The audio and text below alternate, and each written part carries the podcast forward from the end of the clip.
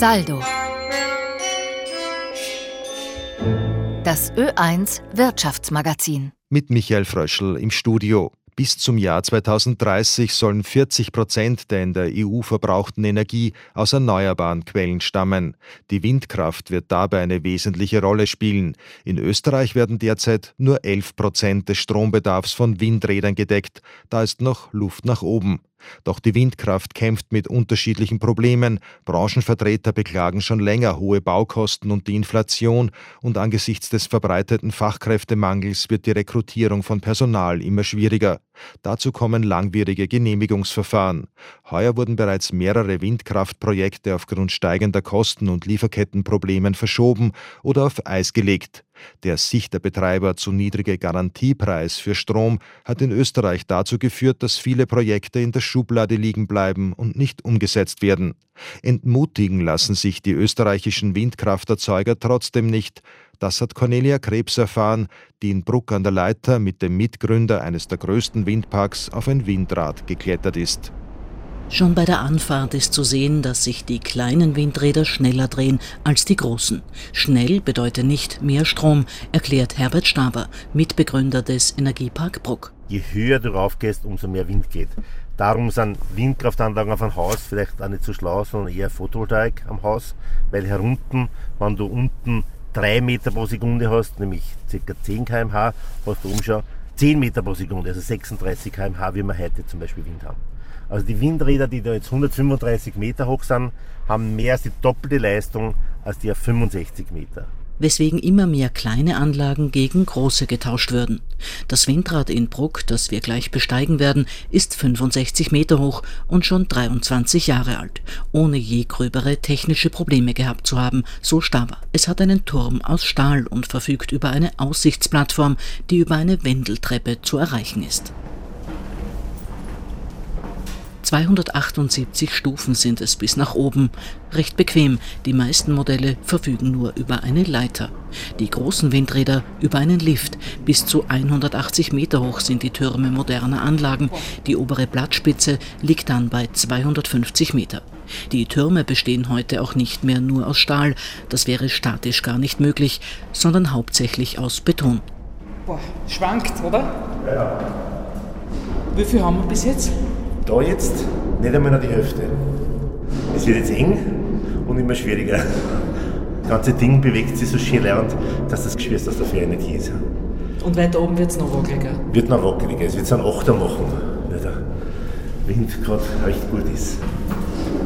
Tatsächlich wird es gegen Ende des Aufstiegs etwas ungemütlich. Das Geländer ist nicht zufällig an der Wendeltreppe montiert. Auch oben auf der Plattform, die naturgemäß einen sensationellen Rundumausblick liefert, gilt es, sich festzuhalten. 10 Meter pro Sekunde gehst du nicht mehr auf und ab 15 wird es schon sehr intrisch. Da denkst du, jetzt und jetzt haut uns um. Ne? Und jetzt sind wie viel? Jetzt sind oben 10 Meter pro Sekunde. Also das ist so die Grenze, aber da nicht. Da würde ich sagen, haben wir 7, 8 Meter pro Sekunde. Das ist ungefähr 25 km/h. Oben, das ist an den Spitzen der gewaltigen Rotorblätter, die je nach Windrichtung neben der Plattform vorbeirauschen. Ein eindrucksvolles Bild. Das, was wir hören, sind Elektromotoren, die das Windrad permanent immer steuern und den Wind am besten ernten. Das Windrad macht das selber, das hat oben einen sogenannten Anemometer und die misst die Windrichtung, die Windgeschwindigkeit, die Flügel bewegen sich selbstständig und der Rotor, der dementsprechend sich immer in die Windrichtung dreht, bewegt sich von selber.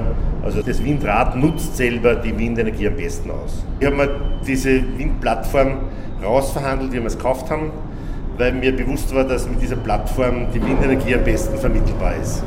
Und wir haben, glaube ich, haben die 20.000 bis 30.000 Leute schon auf der Plattform herum gehabt, seit wir stehen. Und haben viele, viele Bürgermeister, skeptische Gemeinderäte, Bürger, die Angst davor gehabt haben, begeistert von Windenergie, indem wir da auf, Plattform, auf der Plattform herum waren. Enthusiasmus, Neugier und auch die nötige Portion Realitätssinn waren es, die 1995 eine Gruppe von Individualisten rund um den damaligen ÖVP-Umweltstadtrat Herbert Staber bewegte, den Energiepark Bruck an der Leiter ins Leben zu rufen. Aus einer Idee wurde im Laufe der Jahre ein wirtschaftlich stabiles Unternehmen, das heute 54 Windräder, eine Biogasanlage, ein Kleinwasserkraftwerk und eine Agri-PV-Anlage betreibt. Agri-PV, das sind Photovoltaikanlagen, unter denen Feldfrüchte wachsen. Begonnen hat alles mit einem Windpark aus fünf Windrädern, der im Jahr 2000 eröffnet wurde, ein Bürgerbeteiligungsprojekt, bis heute das Erfolgsgeheimnis, sagt Stava. 36 Menschen seien damals beteiligt gewesen und bis heute die Gesellschafter des Energieparks. Die Windräder habe man 2008 an den Verbund verkauft, insgesamt 25 Stück, denn der Windpark sei mit den Jahren gewachsen. Das Geld wurde zur Gänze in neue Projekte reinvestiert. Heute produziere man vier bis fünfmal so viel Strom aus Windenergie. Eine Steigerung von 100 Millionen auf 450 Millionen Kilowattstunden. Insgesamt 150 Anlagen von verschiedenen Betreibern würden im Bezirk Bruck stehen.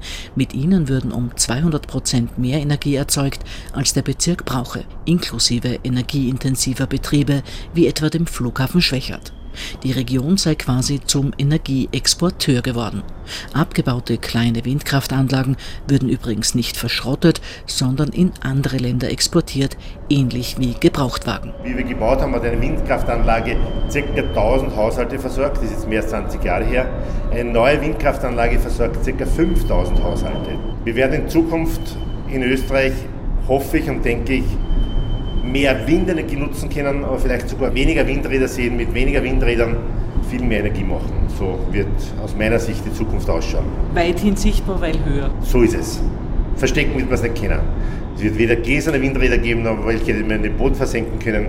Sehen wird man sie. Staber spricht damit eines der größten Hemmnisse für einen flotten Ausbau der Windkraft an. Vielen sind die vielen Windräder zu viel. Bruck an der Leiter sei damals stolz auf seine Wahrzeichen, die Windräder gewesen. Heute sei die Akzeptanz in der österreichischen Bevölkerung leider nicht mehr ganz so groß. Es gebe Bedenken. Natürlich muss man sich mit den Ängsten und mit den Bedenken der Leute auseinandersetzen und die Leute ins Boot holen. Bei allem, was man in Zukunft macht, wird sich was verändern in unserer Umgebung. Ganz egal, was wir tun. Wir werden dementsprechend daran arbeiten müssen, dass wir von der fossilen Energie wegkommen und hin zur erneuerbaren Energie. Und da ist eine der wesentlichen Formen die Windenergie. Da kann man reden, was man will.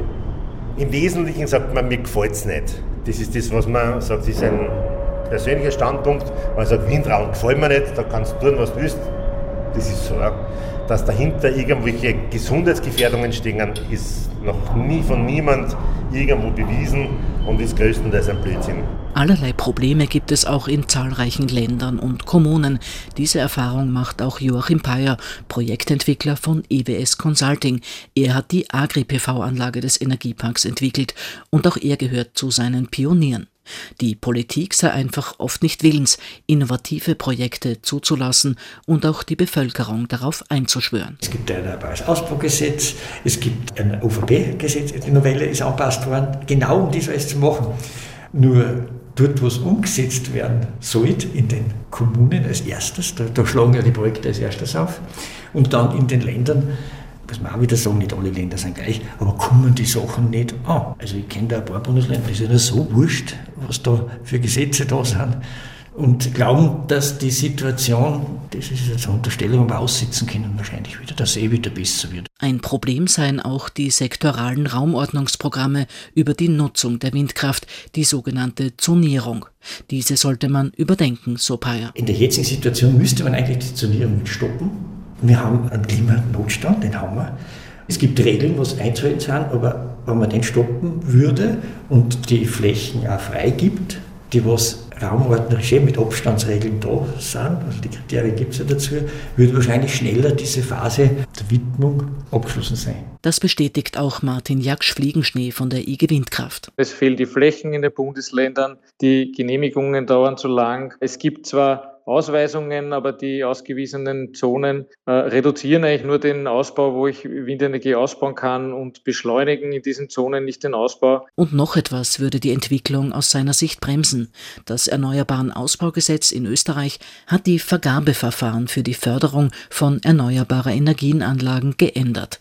Je nach Technologie und Größe der Anlage wird die Höhe des anzuliegenden Werts in Ausschreibungen ermittelt und nicht mehr über den Einspeisetarif festgelegt. Wir haben gesehen, dass die Umstellung von Einspeisetarifen und Marktprämiesystemen auf Ausschreibungen sehr schwierig war für die Branche, dass die Ausschreibungen ein sehr kompliziertes System sind, hier sehr viel Unsicherheit bringen und jede Verkomplizierung dieses Systems erhöht die Unsicherheit und macht einfach die Umsetzung schwierig zurück im Windpark Bruck.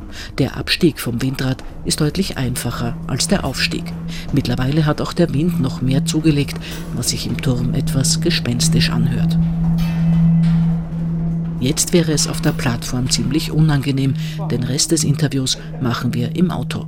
Auch Herbert Staber kann von Schwierigkeiten berichten, ewig lange und komplizierte Genehmigungsverfahren. Wir haben, wie wir den Windpark Bruck entwickelt und gebaut haben, obwohl die Behörden damals noch keine Erfahrung hatten mit Windenergie, haben wir drei Ordner zur Behörde gebracht. Drei dick gefüllte Ordner mit Unterlagen. Mittlerweile brauchst du drei Leute, die diese Ordner tragen können oder fünf, weil es schon 30 Ordner braucht. Man muss jetzt da dementsprechende Untersuchungen machen, ob irgendwelche Käfer oder Gräser in dem Gebiet sind, die vielleicht gefährdet werden durch Windenergie. Es wird schon ein bisschen ad absurdum geführt, die, die ganzen Verfahren, was man alles untersuchen und noch in die Länge gezogen wird, wo noch irgendwelche sehr schräge Dinge abgefragt werden, das verzögert die Verfahren halt immer, immer länger. Und dann kann er sich eine Bemerkung nicht verkneifen. Auch wenn wir eine Bundesregierung haben, die das teilweise beschleunigt, ist der andere Teil der Bundesregierung, die versucht, die nicht gewinnen zu lassen. Das merkt man ganz als politischer Mensch ganz deutlich, dass sie halt, die das forcieren wollen, ohne Parteinamen zu nennen, halt nicht gewinnen dürfen derzeit wenn du in den politischen Landschaften reinschaust, hast du derzeit mehr abbremsen als weiterbringen weil halt nächstes Jahr im Herbst die Wahlen sind. Der Westen Österreichs ist besonders skeptisch, wenn es um den Ausbau der Windenergie geht. Den politischen Entscheidungsträgern dort richtet er aus. Auch in Tirol und auch in Salzburg gibt es gute Flächen für Windenergie. Und nicht nur, dass im Osten alles aufgestellt wird, sondern dass dementsprechend ein bisschen ein Abgleich auch im Westen stattfinden sollte auch wenn die Leistung im Westen sicher nicht so viel sein kann wie im Osten. Letztendlich sei alles eine Frage der Prioritäten. Wir haben 12 Milliarden Euro für den Zukauf von Gas, woher auch immer aus der Welt, um unsere Gaslager zu füllen, mehr ausgegeben als in 20 Jahren erneuerbare Energie. Und da war sofort da das Geld. Da hat es nur ein paar Wochen Entscheidungen gegeben, dass wir sagen, wir tun das jetzt, dass wir ja nicht kalt oder zu wenig Gas haben. Das haben wir sofort gemacht. Also für fossile Energie ist die Entscheidung ganz schnell und andere Dinge zu beschleunigen, zahlen wir uns wie ein Strudeltag. Die EU-Kommission will die Windkraft in Europa stärker fördern. Sie hat Ende Oktober einen Aktionsplan vorgelegt, der unter anderem schnellere Genehmigungsverfahren, effizientere Auktionen und eine engere Zusammenarbeit mit den Mitgliedstaaten und der Industrie vorsieht. Laut EU-Kommission ist die Windkraft ein Schlüsselfaktor in der Erreichung der erneuerbaren Energienziele. Diese sollen bis 2030 mindestens 42,5 Prozent des Gesamtenergieverbrauchs der EU ausmachen. Um dieses Ziel zu erreichen, ist laut Kommission ein massiver Anstieg der installierten Windkraftkapazitäten erforderlich, die von 204 Gigawatt im Jahr 2022 auf über 500 Gigawatt im Jahr 2030 ansteigen sollen. Der Aktionsplan sei wichtig, sagt Herbert Staver, denn China sei wirtschaftsgeografisch gesehen gleich ums Eck. Wir sind drauf und dran, das genauso zu versemmeln und zu, vers zu versäumen wie bei der Autoindustrie. Bei der Solarindustrie haben wir es schon komplett vertan dass alles nach China abwandert. Es sind derzeit noch keine Windräder aus China hier unterwegs, aber die bauen schneller. In Österreich ist eine Verordnung zur Förderung der Windkraft im Oktober in Kraft getreten. Eine erhöhte Marktprämie ist Teil des Fördersystems im Rahmen des Erneuerbaren Ausbaugesetzes. Ob das reicht, den Herausforderungen für die Windkraftbranche zu begegnen, bleibt abzuwarten. Doch im Energiepark Bruck wird ohnehin schon weitergedacht. Einen wichtigen Schritt in Richtung Energieunabhängigkeit sieht man in Energiegemeinschaften. In Österreich gibt es drei verschiedene Modelle, um die gemeinsame Nutzung einer oder mehrerer Energieerzeugungsanlagen umzusetzen. Schon seit 2017 können mehrere Personen, die einen gemeinsamen Netzanschluss nützen, etwa Mehrparteienhäuser, im Rahmen einer gemeinschaftlichen Erzeugungsanlage Strom produzieren und gemeinschaftlich verwerten. Seit 2021 können mehrere Menschen über Grundstücksgrenzen hinweg Energie produzieren, speichern, verbrauchen und verkaufen. Nicht zuletzt auf diese Weise lässt sich Energiezukunft gestalten. Cornelia Krebs hat berichtet. Diese Sendung wird heute Abend um 22.08 Uhr wiederholt. Sie können das Ö1 Wirtschaftsmagazin auch sieben Tage lang online auf oe1.orf.at oder im Saldo Podcast nachhören. Danke fürs Zuhören, sagt Michael Fröschel.